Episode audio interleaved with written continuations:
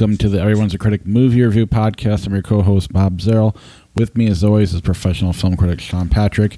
Visit us at ihatecritics.net, everyone's critic podcast.com. We're on Facebook, Twitter, Instagram. Our handle's criticspod. Listen to us at Apple Podcasts, Google Podcasts, Spotify, Stitcher, Alexa, all your podcatchers. If you could rate and review the show, give us a five star review, and let us know you did it. We will give you a copy of, or the next one to do it, we'll get a copy of the 4K Blu ray of I Spit on Your Grave. Uh, so, uh, and we will That's read right. the review on the air. And if you want to hear our in depth conversation about that, along with Sean's sister Amy, uh, one of my favorite episodes we've ever done, uh, you can head over to patreon.com slash criticspod to listen to that as well. I do believe we re- released it on our mainstream as well. Uh, but other things we have there are we've we started doing music stuff over there. We've reviewed Nirvana's Nevermind. Not really reviewed, just kind of talked about it more from a I don't know, a different perspective. It was like that old Chris Farley sketch where he talked to Paul McCartney and just said, "You know, you're so great." And then at the end of it, it's like I don't really know this song, and because we couldn't play the music because of copyrights, we I guess we could have done that, I guess, but it was all honest and natural, and Yes. yeah. Uh, and then we did Metallica's Black Album. We're going to be doing a Beatles episode here shortly. Uh, I'm excited about that. Uh, I've already got my insults to anybody who hates the Beatles lined up, ready to go. So, uh, patreon.com slash critics pod. If you want to hear that stuff, uh, a little more unscripted us. Not that we're scripted here, but we have a format that we follow, and there is just kind of we're we're winging it, and it's kind of fun. And then TeePublic, if you head over to ihatecritics.net, click on our TeePublic page, you can get a, access to our merch, or go to teepublic.com and search Critics Pod. Uh, Sean sent like a couple of some artwork. I don't know if you make shirts out of them or not, but they're pretty awesome, so we probably will. uh, Nicolas Cage and Kevin Spacey. Did you do that, or did your cousin do that? Jeff, that's all oh, he Jeff. actually did that. Wow, yeah. that was nice of him.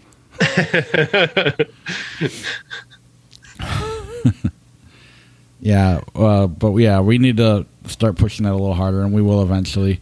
Uh, but we do have some great stuff over there. Willem Dafoe, Cameron Diaz, some fun. Cameron Diaz's shoulder, inside jokes from the long time list for the long time listeners, uh, and and just funny looking T-shirts to begin with. So it's a lot of fun. And soon, and soon, like we were just saying, we will entirely replace the legacy of Kevin Spacey with Nicolas Cage. Yes. All right. Let's jump into the heart of our show. Oh, we are live on YouTube. If you want to listen to us or watch us live, uh, we will post it on our social media platforms whenever we go live. We don't have a scheduled recording, usually Sundays, Mondays, or Tuesdays, depending on when we're both available. Uh, but for now, let's go ahead and start the show. And let's start with the House of Gucci or our House of Gucci. And I know we're going to get to a Ridley Scott movie as a classic, but we're going to lead with this because this is the big movie of the week. Indeed, yeah, because I, I didn't see Encanto and I didn't see Resident Evil. Um, it's just I'm I'm staying away from the kids' movies for now. I'll watch it prior to awards, probably because part of the gig there. But I, I just don't have time for kids' movies these days. Um, so yeah, this is the this is the big title of the week. Um, directed by Ridley Scott, uh, the story of uh, uh, one of the Gucci scions who was murdered by his wife. She hired somebody to kill her. So this is a part biography and part uh, true crime story. Um, Lady Gaga is this social climbing woman who meets this uh, Adam Driver's character, who is the next in line to take over at the uh, Gucci fashion house. Uh, he's the son of Jeremy Irons. Al Pacino is his uncle who also has a son played by Jared Leto, who's a total fuck up and has no future in the company, though he doesn't. Though they just kind of tolerate him. Um, and that's pretty much the story. We don't really. The, the thing about this is, is that it vacillates in tone very wildly from uh, some soap opera drama to high camp, and it really can't find a lane where it wants to be. Like Adam Driver is delivering a pretty earnest performance, as is Lady Gaga, but then you have Al Pacino and Jared Leto over here in an SNL parody at times the way it goes. You've got Jared Leto talking like Mario, and, uh, just the kind of all the Italian stereotypes you can think of. Although I have seen people praise uh, him and they say that this guy was this kind of outlandish. So who knows? Maybe it's dead on. It just seemed kind of silly to me uh, especially when he got in front of Pacino, and especially in a scene where it's him and Jeremy Irons, and Jeremy Irons looks like he hates this guy, which I know is part of the character, but it also just seemed very, very real. it seemed very real just how much Jeremy Irons hated Jared Leto. And so there's kind of a kind of a thrill there, but the thrills in this one are very hit and miss. Um, like Adam Driver, I think is doing his damnedest to make this work. He he really wants this to be to be genuine, and he's delivering a very serious performance. Um, but he the accent also kind of silly and doesn't quite work on him either. And uh, Lady Gaga is almost veering into Russian at times in her speech. She's also very serious though, and, and you do buy into what her character is doing in the end, it's just far too much of a mixed bag to be at all satisfying. It's not quite as exciting as a true crime thriller should be. It's not as funny as a high camp, you know, comedy satire should be, and and it just sort of lays there at times. Yeah, I did not get to it. I kept trying to make time, but my son had a big homework project. Basically, had a book report to do, and we had to read most of the book over the weekend. Uh, and we went a little too hard for a 10 year old. uh, anyway, uh, kept me from seeing this one. That said, I have read a handful of reviews. For the most part, this is pretty well reviewed. If I, from what I've read, they say a lot of what you say, but they actually like that part of it. and I don't know if it's if they're bringing stuff to it because this is such a rich family and they their life is so stupid and silly that you know combining the drama and the parody and not really knowing which is which is they're acting like that's intentional and that it's all a metaphor and this and blah blah blah. And whether that's true or not i don't know. I you know they're saying the same thing you are. They're just saying it's good because of it. And you're saying it's bad because of it. So either way it, you know it is what it is. Uh, i if you hear Ridley Scott on Marc Maron's podcast, it's pretty fun. At the very beginning, Mark Maron says Ridley really loves his movies, even the ones you're like, I don't know if that's very good. He loves it. like, this is like right before he's going to launch to the interview, and I was like, that's pretty funny. Uh, a little shot at Ridley Scott before he goes, uh, and I don't know. He he loved this movie. Uh, both Maron and at least Maron pretended to. Uh, I don't know. I I'm still kind of interested, uh, but at the same time, the more I read about it, the more I kind of lose interest. Even with the good reviews that I have read, it's not. I don't feel like it's going to blow me away either way. It's just kind of yeah. a movie at this point. And as much as I like Ridley Scott for the most part, he does have movies that just kind of hang out there that don't quite work all the way. And this kind of feels like it probably is something like that. Yeah, I, I, I mean, it, it, might it might hang around for the awards. There's rumors that Lady Gaga could get into the Best Actress race, which would make this movie last longer. It also, in terms of movies aimed at an older audience, it did pretty well at the box office, taking in fourteen million dollars. So there's a chance this movie sticks around for a little while uh, and still finds some curious people for it. I, again, I just I could not get into it. I couldn't get past the accents. I couldn't get past the whether or not it's intended to be funny or not. Uh, it and really, I just it's so often I can't tell. Right. Uh, and, and, you know, you look at these people right here in this poster that you're if you're watching on YouTube, and tell me that doesn't look kind of like an SNL parody, just a little bit. you can you've seen Adam Driver wear that hair on SNL. You have, you have. well, right, and if you throw out Jeremy Irons and Al Pacino and put in SNL characters, it would look like because Jared Leto could be anybody. and, uh, yeah, no, I, I agree. And making why did they make Jared, Jared Leto look like Jeffrey Tambor? Uh, That's apparently that's exactly what the guy looks like, and you know how Jared Leto is. So I don't know. Uh, I have you know while reading positive reviews, it does seem like universally universally the Last Duel is liked better uh, from what I've read and seen. Absolutely, uh, that's a really great movie. And it's a shame that one is considered a failure at this point, which I think is stupid as hell. Uh, yeah. And I know you mentioned it last week about what Ridley Scott said. I got to hear it more in context, and it's Yeah. not as a headline. It sounds silly. In context, it makes a little more sense. Yeah. He's not wrong, but at the same time, it's like don't say it. you know, sometimes you just got to take your lumps and move on. It's not like that was that. It's not like saying it's going to sell the movie at all. Right. But are you going to shame kids into going to see the last duel? Kids just don't want to learn anything anymore. And, and again, there's more It's a marketing it. failure. It was a marketing failure. They didn't market the movie right. They didn't try. They didn't really give people a better sense of what that movie was really about, and that's where that failed. It wasn't. It wasn't the kids going. I don't want to see that movie with those big stars. People love Adam Driver. It was a marketing failure.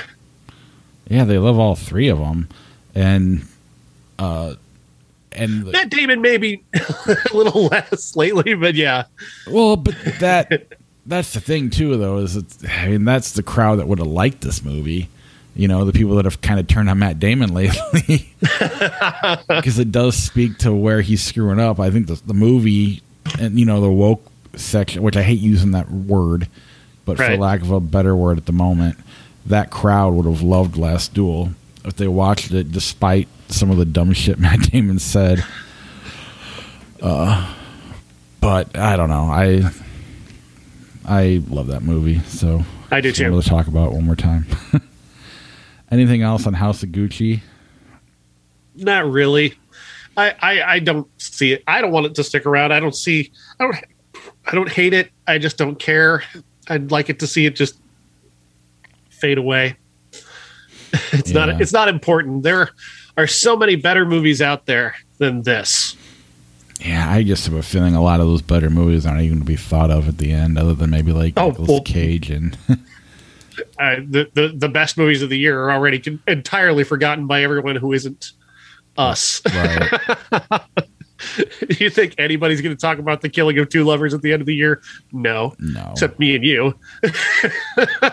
right.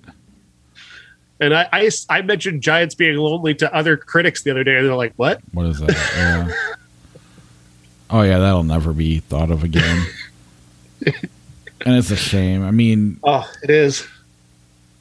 and Lamb will be something that's just kind of for. It won't be forgotten about, but it will just not make the list at the end. It's what it always. All those But great A twenty four movies.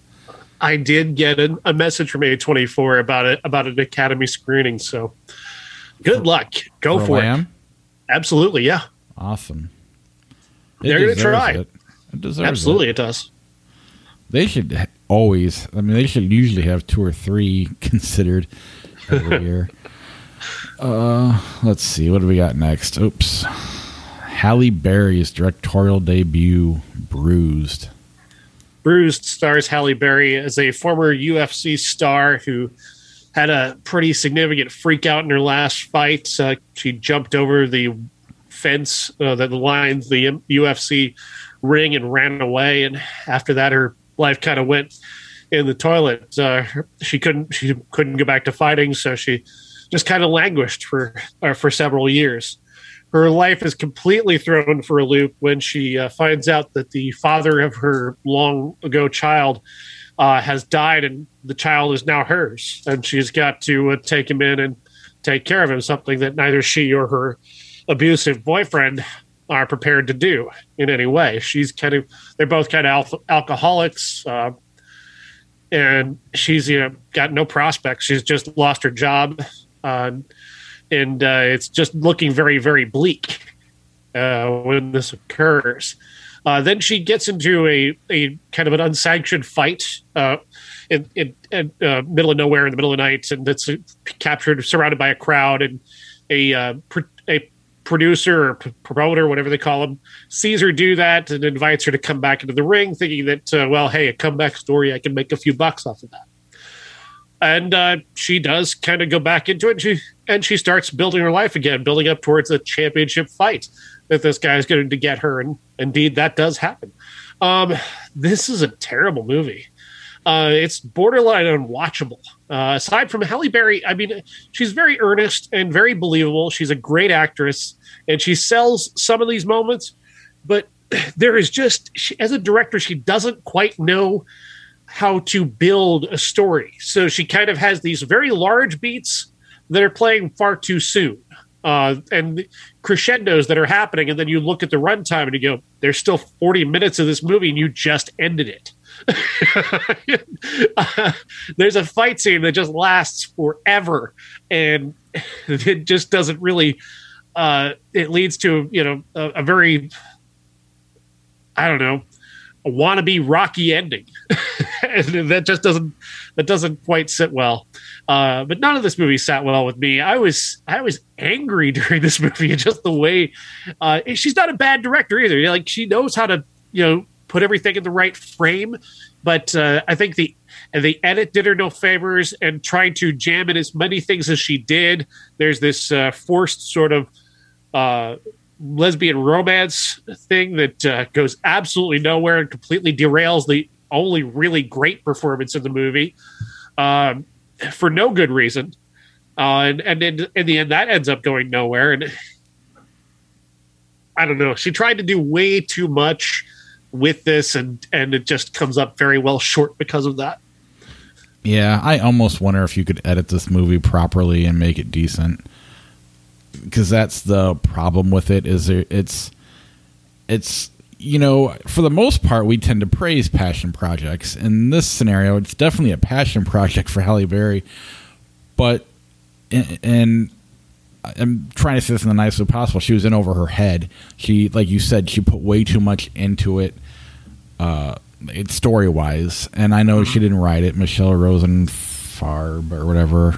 I'm looking at this poster Yeah. YouTube.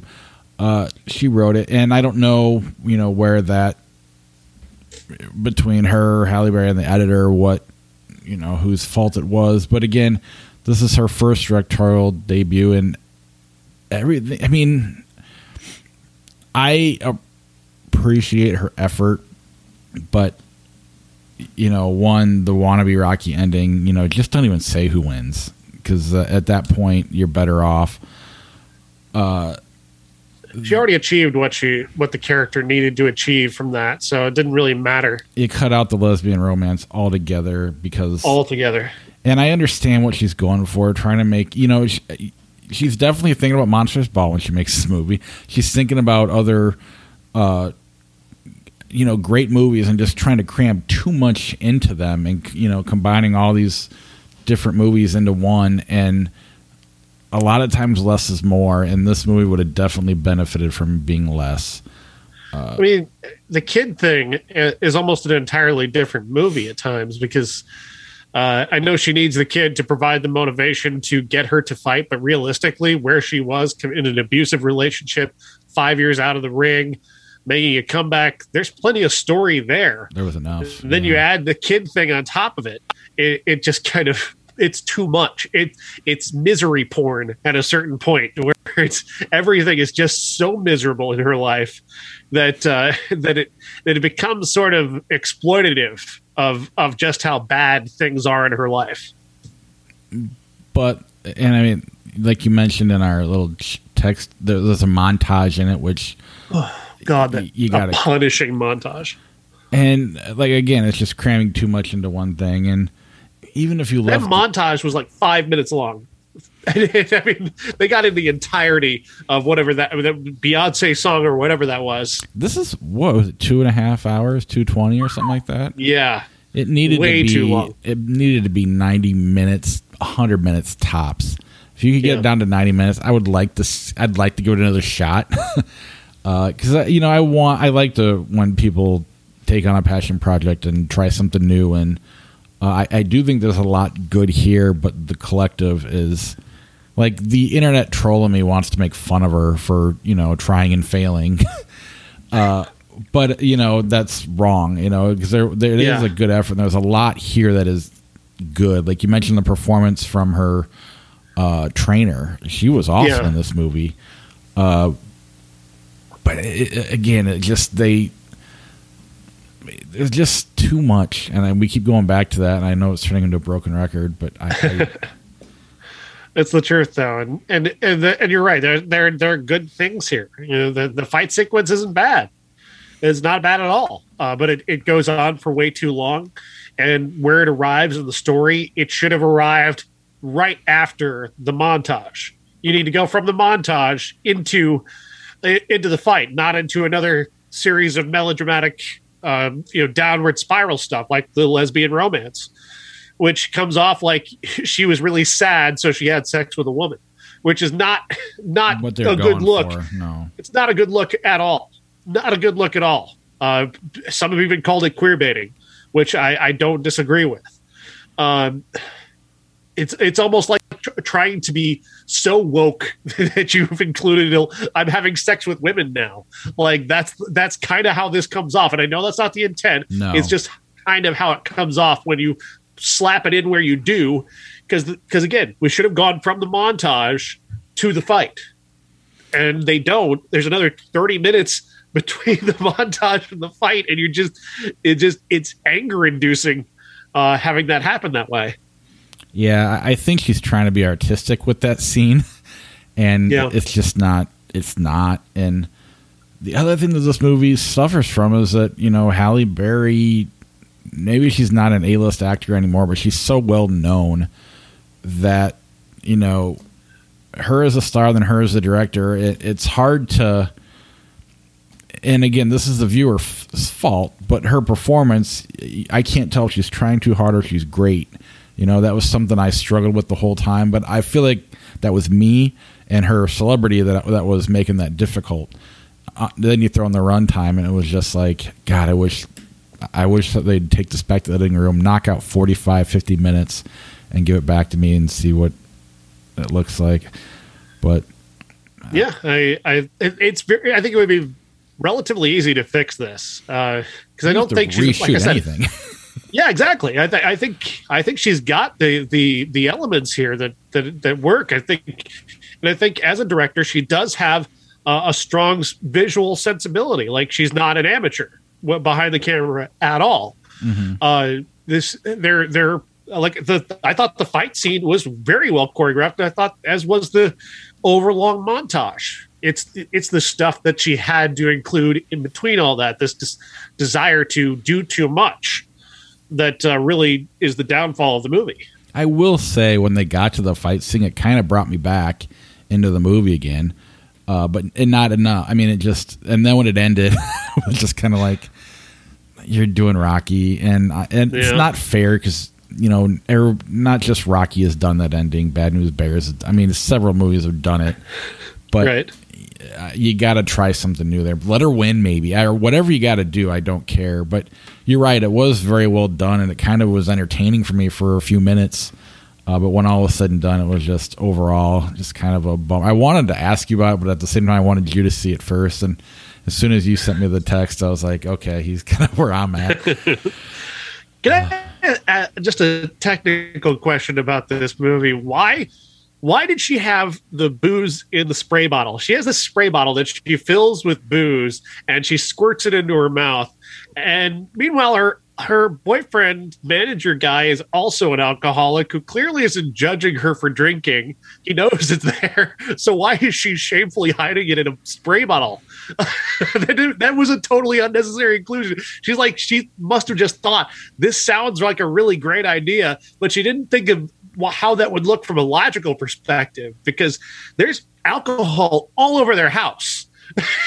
she she literally takes alcohol from her boyfriend and pours it into the spray bottle, hoping not to wake him up. Because apparently, what he doesn't want her drinking. He's as drunk as she is in the movie, and maybe drunker.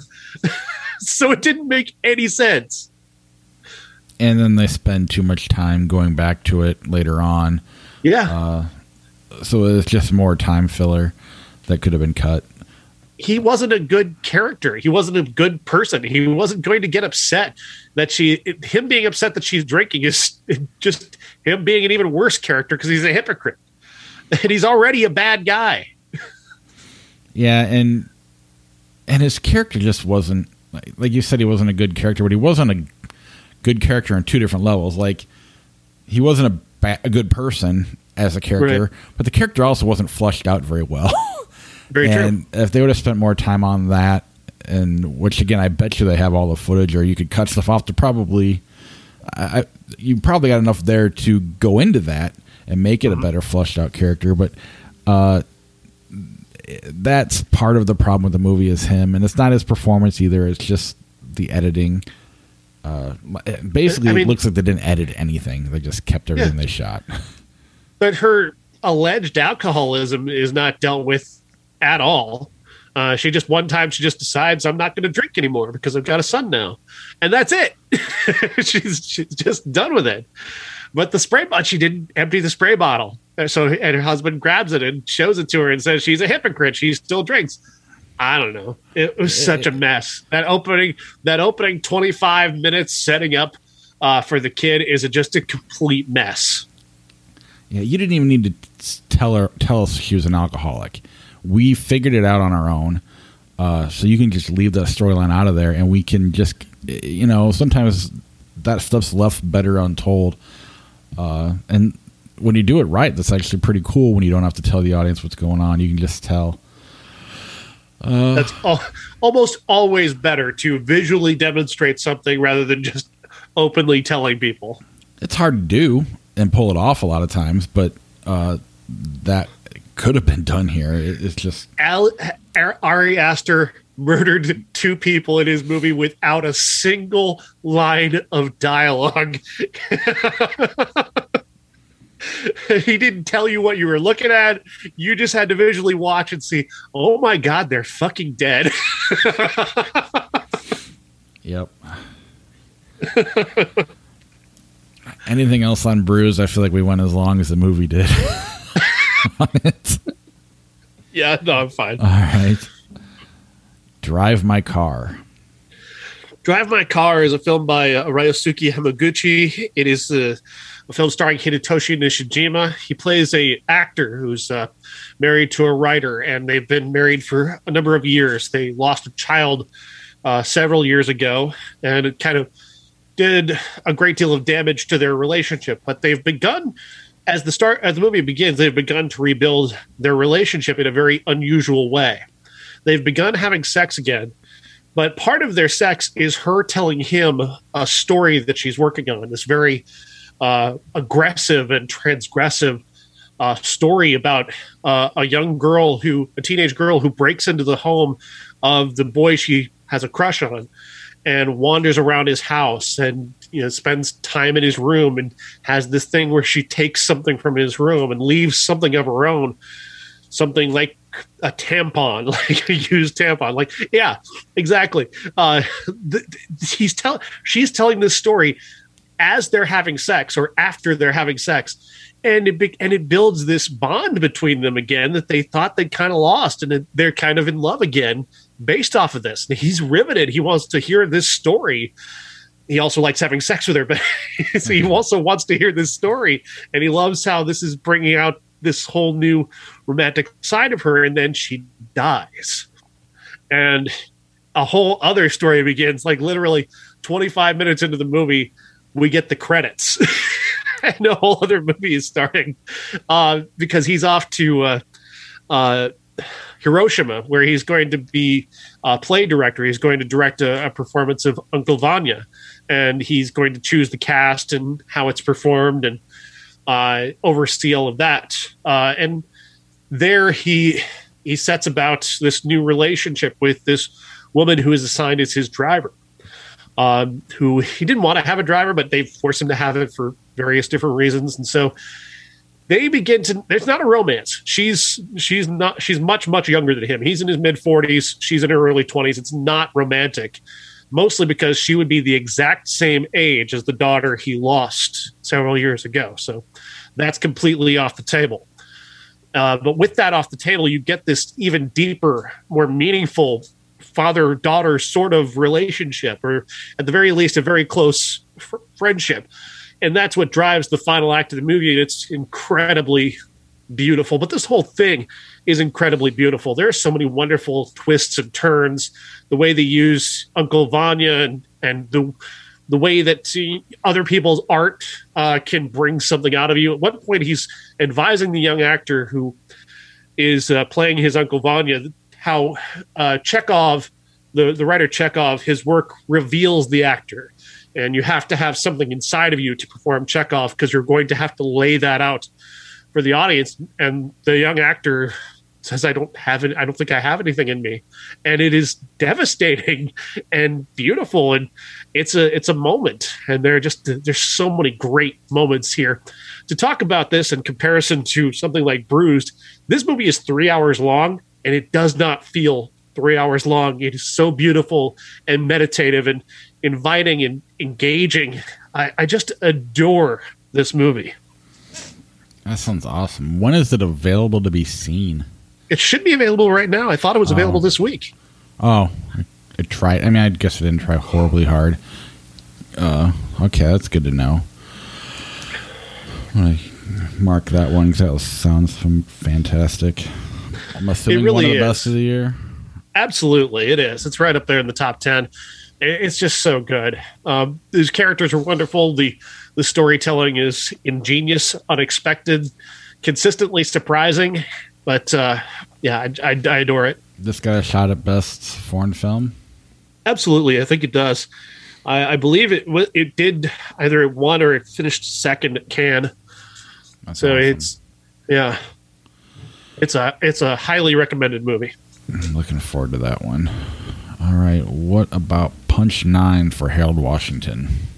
Uh, Punch Nine for Harold Washington is a fascinating documentary about the former mayor of Chicago, Harold Washington, who was uh, happily a a very uh, kind of uh, a, a congressman who just enjoyed being a congressman, and he didn't feel like he needed to do anything else. He was doing relatively well in Washington, but he kept looking back at Chicago and seeing what was happening and and kind of getting drawn back to it, especially after uh, Richard J. Daley died in 1976. Uh, Daley ran Chicago from the late 50s all the way to his death in 1976, and the then he was replaced uh, by this woman who came in on this wave of support from the black community, promising to do all of these amazing things for the black community. And the second she got in there, she's like, "Oh, hey, the Daley the Daley machine's still here. I'm just going to go with that now.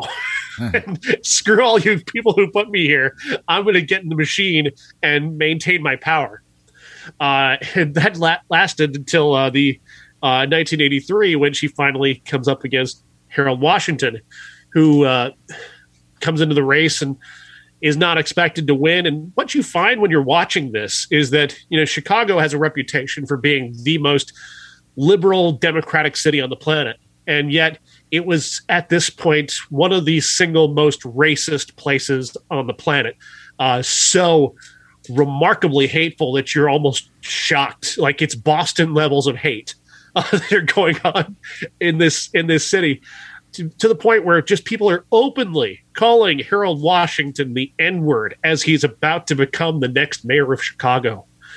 Uh, it's it's stunning to watch. Um, there's so many unique and int- this is like a great uh, great dollop episode really to be made here. Uh, the Dollop podcast can do something um, some amazing things with this. At one point, the woman who was mayor prior to Harold Washington thought it'd be a great idea for her to move into Cabrini Green she got herself an apartment in Cabrini Green and thought this is this is great. This is how I'm going to connect with the people. Never mind that she had armed security guards and a limo to take her to and from Cabrini Green every day. No, I'm relating to the people. Such an absolute shocking embarrassment, but there's really just so many shocking and embarrassing things. Uh, there's an amazing story about his first day as mayor where he goes to his first city council meeting and he doesn't know the rules of how city council work. So he thinks that if he do, if he doesn't rule, the, if he doesn't, uh, if he ends the meeting, that the meeting's over. But you actually have to have in, in a city council meeting, you actually have to have a majority agree that the meeting is over. So he gavelled the meeting to a close, walked out with his people, and then they just continued the meeting without him. and they appointed all of their people and made it even harder for him to do his job. Uh, the, just the complete and utter disgusting racism that he faced down, but he did it, and eventually he was very successful. Uh, even as with all of this against him, he did turn it around until his uh, shocking death in 1989, and uh, then of course we know Chicago goes right back down the hill without him. Yeah, this sounds fascinating. I definitely am interested in watching this too. Yeah, so many wonderful, unique stories about this documentary. Yeah, uh,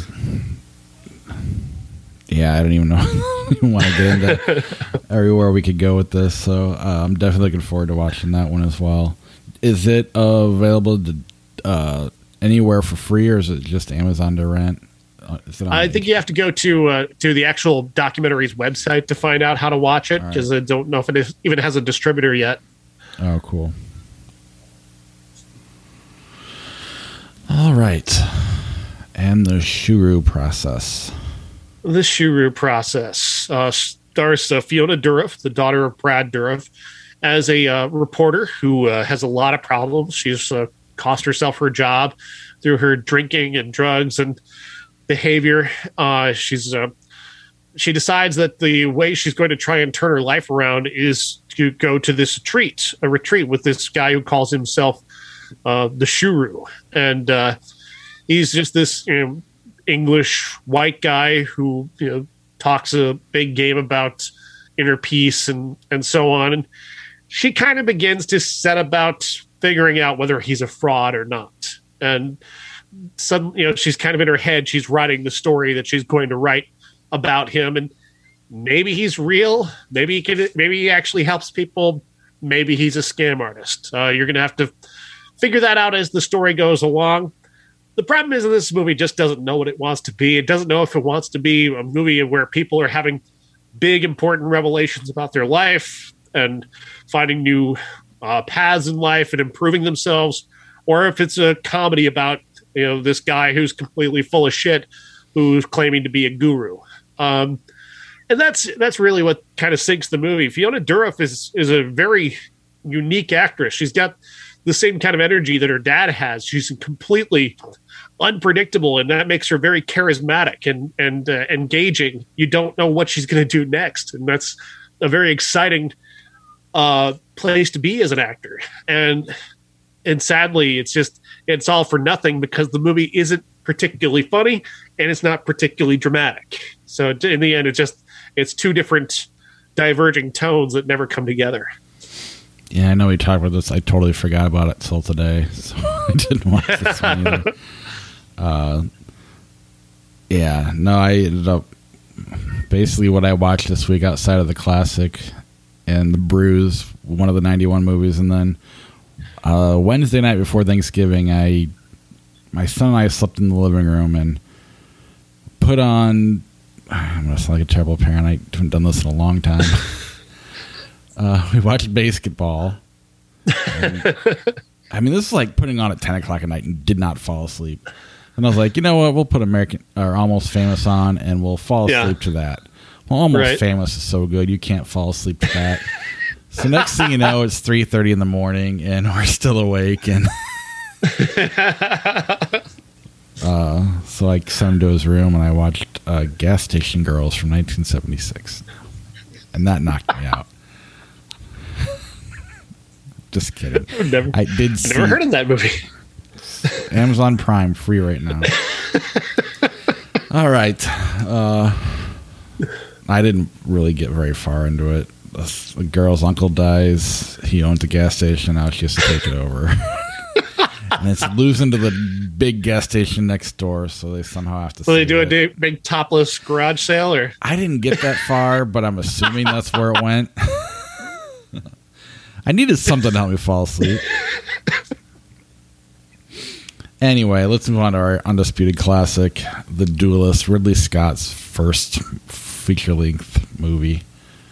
The Duelists from 1978, starring Keith Carradine and Harvey Keitel. Uh, Keith Carradine is a well-regarded soldier who is sent on a on an errand by a general to go confront this uh, General Feraud, played by Harvey Keitel. He is, uh, as we've previously seen in a duel, he's nearly killed a man who happens to be the son of the local mayor of Strasbourg, where they are located at this time. They are members of the French army under Napoleon. Um, so he's sent to confront Feraud and tell him that he's confined to his quarters and uh, set to be arrested for what he did. Feraud takes this as an insult and sets about trying to duel Carradine's character, D'Hubert.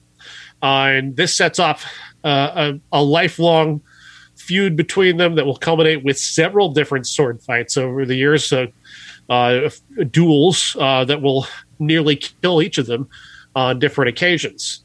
Uh, this is a movie that is incredibly ahead of its time when you think about it, because without even trying, it's about toxic masculinity and this idea of manhood and uh, what it means to be a man and have honor and nonsense like that that ends up convincing men to kill each other for no good reason. There is no good reason for either of these guys. At a certain point, each of them seems to forget why it is they hate each other to begin with. like, right. and Carradine never really hated Feraud or Bear never really hated Feraud from the beginning. He was just doing his job and got drawn into this guy's nonsense. But out of a sense of honor and defending his own masculinity, he has to go along with this and continue the fight. And as many times as he thinks he's out of it, he keeps getting pulled back into it. Um, that said, I mean, it's a great looking movie. Uh, and I, like I said, I think it's critical of that mindset. Uh, it's not openly critical of that mindset, but I think it is in a way intended to be critical of that mindset. And so, in that way, I, I do think that it is ahead of its time in that way. And the sword fights are incredible, the violence is incredible, the cinematography is amazing. Uh, this is a really incredible debut film. Yeah, I was kind of surprised. At first, I got a little bored, but as it got going, I it definitely kept ramping up for me, and I got more and more involved in it uh, I was really quite impressed. And, you know, really, if you look at Ridley Scott, he definitely has kind of taken this kind of tone more than once in his career. Uh, maybe not the toxic masculinity, but definitely he's gone feminist a few times, uh, several different times. A lot of strong leading women in his movies. Yeah. Uh, so that's a pretty cool concept that he was from even the get the get go was I don't know that he was going for that, but I definitely think it's something he was annoyed by. Uh, and I, I, think that's just really cool. I, am just I was really impressed with this movie, and quite frankly, it was like this should have been a classic when we did the last duel. Made so much sense. yeah, uh, I wish you'd have thought of that. I, uh, and I guess when when again Ridley Scott was on Maron's podcast, and when Matt Damon came to him with the script for the last week, was like, "No, you already did the duelist, but hear me out." and uh, yeah, and he, I don't know, I, I, was really really impressed with how this movie just keeps building on itself, and uh, I don't know, just in a very well made, entertaining way. I just really, it's really very, good. it's a very patient film. Like it does allow time for these characters to breathe and to you know have lives. At least uh, uh, D'Hubert's character certainly mm-hmm. does uh, take on a life, uh, whereas Feraud seems to be kind of uh, eating himself alive with this obsession with uh, having this duel and seeming to want to die in a duel eventually. And this movie is very critical of that mindset of both these men, allowing themselves to end up where they end up, uh, considering all the privilege that they have. Uh, they can't like at a certain point it, it kind of turns on Carradine's character and he becomes somewhat uh, he he rescues Keitel's character on two different occasions even though he knows that that he's still going that this is this is going to continue their fight which he seems to want to end but he ends up saving him anyway. And it's just and it's because of honor. I have to keep up my honor and it's what's yeah. It's just code. It's just code for you know. I've got to continue to prove what a man I am. But I mean, basically what you're describing would work great in like a Monty Python or a Mel Brooks kind of a movie. you know, and that it's not funny. Right. But at the same I don't know, it just it was interesting. I mean, this went from what I perceived to be homework, which again I shouldn't have thought that was release guy. Doesn't really make homework. Uh but that's what I thought we were getting into, and then it just kind of gradually got more and more interesting. And I don't know, it, it's it's really really cool and interesting. And it borders on it. It borders sometimes on absurd, which I loved. Right. The the, the absurdity of uh, the the violence and the absurdity of continuing the violence and continuing the feud. It, it borders on comical. I think there was a movie that did something like that. And no, oh, I'm thinking probably just thinking of the Black Knight and Monty Python. Right, just never gives up. That's Harvey Keitel. that's that's Keitel's character essentially is the right the Black Knight. but at the same time, it's just I don't know. It, it I, I, bought it. I wasn't pulled out of the movie. You know, it it worked in the context of what was going on, and I, I was just really really impressed and kind of glad I got to see it because I would have never watched this movie on my own. So I'm very happy that I got to. Yeah, I'm with you on that. I'm, I'm surprised I never watched it before, but uh, you know, it's just one of those things that's been out there for a very long time, and I just never thought to watch. All right. Uh, briefly, we'll run through 1991. I watched Hearts of Darkness for the first time. I know I've wanted to see it for years. It's the documentary about the making of Apocalypse Now, and I, I thought this was fascinating too. The whole thing, just I an artist trying to grasp what it's like being an artist and not trying to sound pretentious, but then being pretentious. I don't know. Just just just interesting, neat. You know, Martin Sheen has a heart attack in it. Uh, uh, Marlon Brando's the pretentious asshole. D- Dennis Hopper, no business being in the movie. Uh, uh, it was just really, really interesting. Uh, a movie probably never went through so much chaos as this did, and yeah. they caught it all on camera. So I, I definitely recommend if you ever get a chance to see it to see this movie. It, it's fascinating, and the, there's a certain bravery uh, to Francis Ford Coppola to allow himself to be seen as he's seen here. And the part of that, of course, I think is his wife directed this. Yes and and so I think that's part of why he was so willing to be so so this this character in front of the in front of the camera, you know, be captured in the way he is, uh, in all of his uh, uh, hypocrisy at times. Uh, it's it's a naked sort of thing, and I, I, do appreciate just how how much that must have been very hard for him to see when he did watch this. Uh, that's really what makes this so exciting is just how bold it is in that way. Oh yeah, I mean it's some of the shit he says is embarrassing. And Marlon Brando, Brando comes off as just the biggest tool in the history of tools in this. Uh, I, but I don't know. It, it just and Dennis Hopper. I, I, mean everything I said already. Uh, I, I definitely think if you're into movies at all, this is a must for you know movie buffs to see this movie. Uh, yeah. I know in Good Will Hunting they borrowed a line from this movie when Casey Affleck says I swallowed a bug. scene where Marlon Brando says it.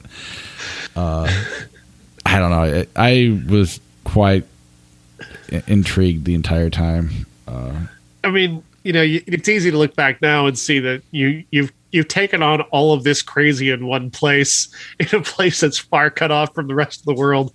What did you expect would happen? Well, it's easy to say that now. You couldn't. I don't think you could say that then. Well, the funny part is, originally George Lucas was going to direct it. They were going to go to Vietnam in the middle of Vietnam and make this movie. and Lucas and the the film company was like, "Yeah, that's not a good idea." so they already were starting from a ridiculous point pretty, of view from before pretty they crazy place. Yeah, yeah. So. You have you have just these characters, this uh, Dennis Hopper, and then you got you know, John Milius in there too, who's equal. He's just as crazy as everybody else, if not crazier. Yeah, But John Milius, that rumored to be the inspiration for uh, Walter and the Big Lebowski. really, One of them. Yeah. yeah.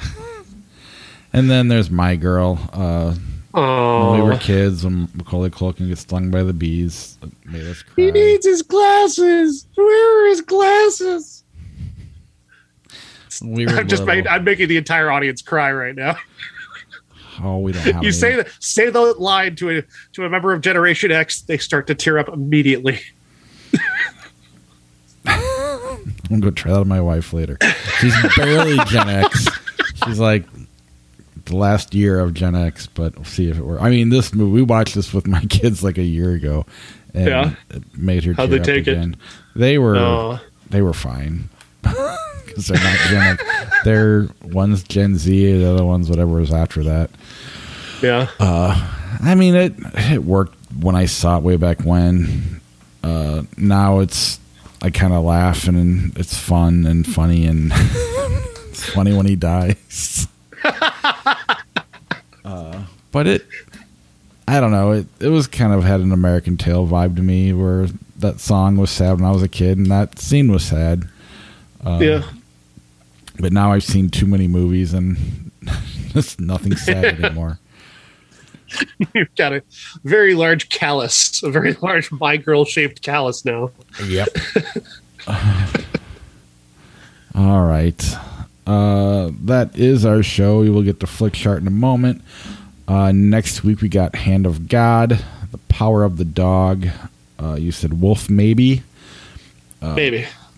Vendetta, The Scary 61st, Death of a Telemarketer, Project Space 13. Is that what it's called? Sphere Yeah. 13, maybe? Uh, my handwriting sucks. Our classic is Piano. Uh, in 1991, we have a play in the field of love and Star Trek 6 Undiscovered Country. So most likely you will not hear us talk about those movies next week. Uh, and let's see what Flickchart has to offer. Yes. All right, Ghost Rider or the Green Mile. Uh, it's Green Mile, I guess. Ghost Rider's pretty bad. Yeah, Not in a fun way either. I've never actually seen it. In and Out, Days of Thunder. Uh, I like In and Out, but uh, Days of Thunder is a lot of fun for me. I'm getting a weird nostalgia for it, so I'm going to go with that one. I don't remember In and Out. Uh, Enemy at the Gates, Save the Last Dance. Save the Last Dance. Absolutely. Ambushed, Castaway. I don't know Ambushed. Neither do I. American Werewolf in London, Castaway. Castaway. Yeah, the you know who's also turning into like a Dustin Hoffman for me is uh Landis. he kind of annoys me a little bit too. Yeah, I can see that. Uh Get Shorty, Star Wars Episode One, Phantom Menace. Get Shorty. I don't hate the Phantom Menace, though. Uh Walking Tall 2004 or The Golem. The Golem. Um, You seen it? um, I, it's been a while. I would say I can't really say that I've seen it. I guess All right. Walking Tall, Romeo Must Die. Walking Tall, Multiplicity, Blue Thunder. Multiplicity. it's so stupid, but Blue Thunder is boring. and Blue Thunder is boring with helicopters. So what does that say? It's not possible. Uh, being John Malkovich, Predators. It's being John Malkovich, but I don't like. I like Predators. Yeah, but that's not really a fair comparison. Monsters Ball, Godfather Part 2. Monsters Ball is incredible, but it's Godfather Part Two. Yeah, it's one of the best of all time. Shrek the Third, Solaris. Solaris. Might make a fight for Shrek 1, but. uh, Twister, Event Horizon. Uh, I don't think that's the right Twister. I don't know if we've seen the, the 1989 Twister. You have not. You are correct. I didn't see the year until. this isn't fair. uh, Mission Impossible, Rogue Nation, or Event Horizon. Mission Impossible, Rogue Nation. And since I haven't gone back and watched Event Horizon since we talked about it when it turned, or not hasn't turned thirty yet, since we talked about it, we made it a classic one episode, didn't we? Uh, something like that. Uh, I won't pick it, but I thought it was a Christmas present. Maybe that's why we talked about it. well, I never watched it. Whenever we did it, I didn't watch it, and because I knew Josh hated it, and I wanted to watch it, just ran out of time. But if I'm not going to make the effort, I can't flip a coin over it. I'll make that deal. I really want to see the Devil Doll. That looks really interesting, but I don't think either of us has seen either of those movies. Perfect. So death becomes her, the jackal. Who cares? Jackal's not bad, and Death Becomes Her is not completely terrible. I don't know. You hate them both? I don't hate them both. I just not a big Bruce Willis guy anymore. Death Becomes Her. Yeah, Meryl Streep's better than Richard Gere. Rocky 2, Halloween H2O. Rocky 2. Yeah. H2O is not bad, though. Really? I, I don't hate H2O. I thought I was actually, when I saw H2O the first time, I, re- I really liked it. That's The cool. retconning afterwards, you know, made it kind of suck a little bit, but Star Trek 5, The Final Frontier, Home Alone. oh, Home Alone by a lot. Castaway, Men of Honor. Castaway. Shorter. Elizabeth, the girl with the dragon tattoo. Is that the Fincher? I think that's the Fincher That's the version. yeah. Fincher dragon tattoo. What's Elizabeth? I've never heard of that. Elizabeth, uh, it's Cate Blanchett as uh, Queen Elizabeth. Oh, I guess I have. I, I've never seen that poster before. Yeah, no, I haven't either.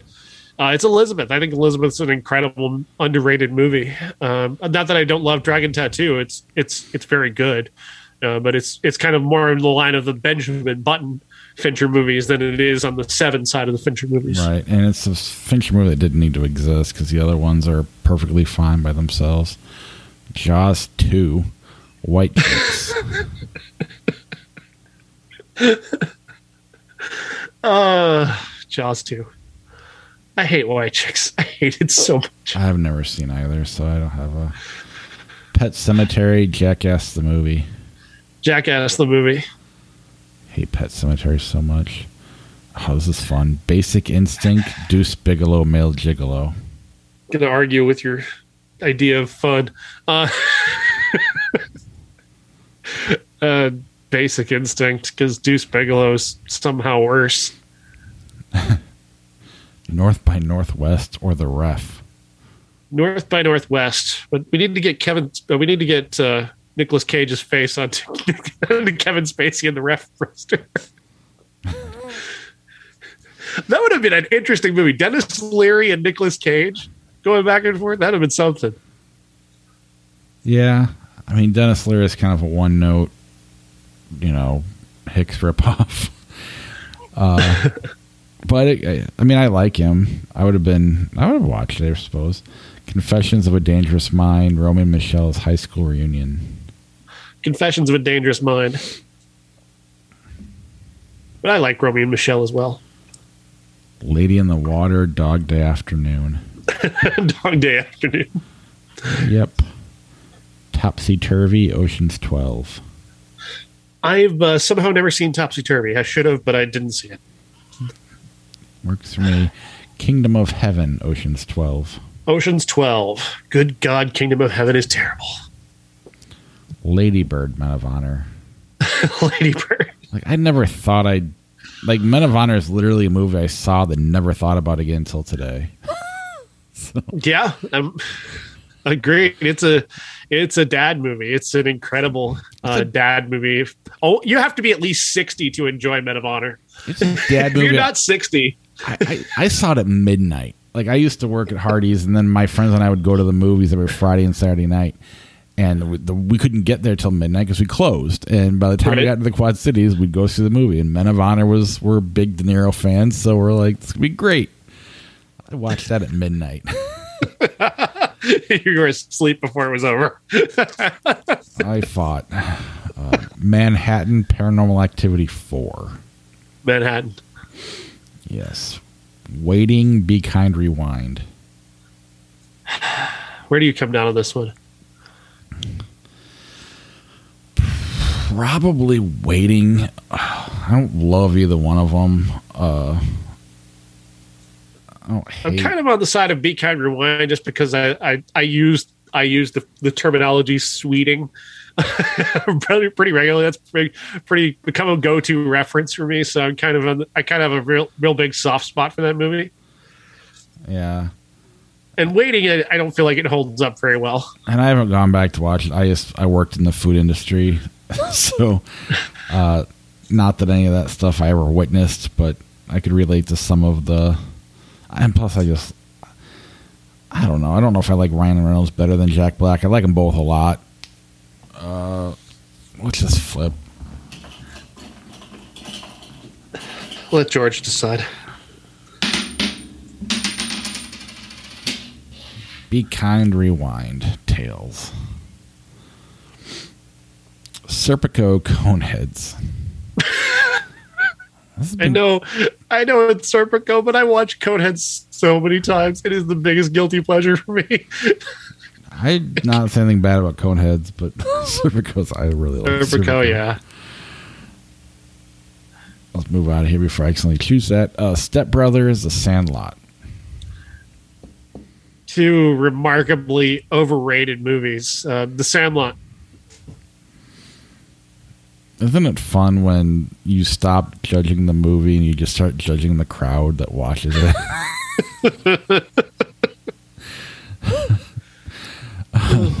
Judge Dredd 95 Candyman. Candyman. Yeah. Junior, I'm not going to do a stand up special. Junior or Spartacus? Spartacus. You want to know what I? I don't know why this reminded me of Dune, uh, but a lady at work goes, you know, I think I like the 1984 version better than the new one. it's like, how is that even possible? Ah, anyway, I just thought I'd share that with you. Thank you. A ghost story: The Switchblade Sisters. I've never seen Switchblade Sisters, but that poster makes and that title makes me want to see it. Yeah, I kind of want to hang that poster on my wall. Uh, ghost story: Final Destination. Uh, I'm gonna have to turn in my my uh, my high-minded movie critic card because I don't like a ghost story, and I'm gonna pick Final Destination.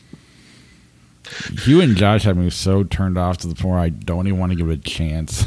I know I should, just to, because some people like it, but and it is a twenty four, but I just Yeah. it seems so boring. It does. It so does. Have you seen Dimensions of Dialogue? No, I've never heard of it. Avengers: Infinity War Monster. Monster. I agree. Glad we didn't pick us pick the superhero movie. so I married an axe murderer. Halloween, two thousand seven. So I married an axe murderer. Really? You like that movie? I don't like it, but I, I certainly don't like 2007's Halloween.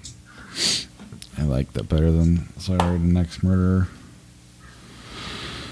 Uh, what did it say? That is Tails. It's so dark in here. I got the light shining at me, but I can't. Um, just guys. just because there's no place to put this, I just want to tell a quick story. go for it. Uh, so I, I've got a Tumblr page. I love Tumblr. I'm a big fan of Tumblr, even though I'm a 45 year old man. But nevertheless, I, I post all of my reviews there on a pretty regular basis. And uh, I got the funniest comment this week from somebody. So I posted on my review of F9 again, just to try and you know drum- drum up interest in that review again. And somebody commented on there, on there saying, ah, "This movie, I hate this movie. Those guys who made this are science deniers."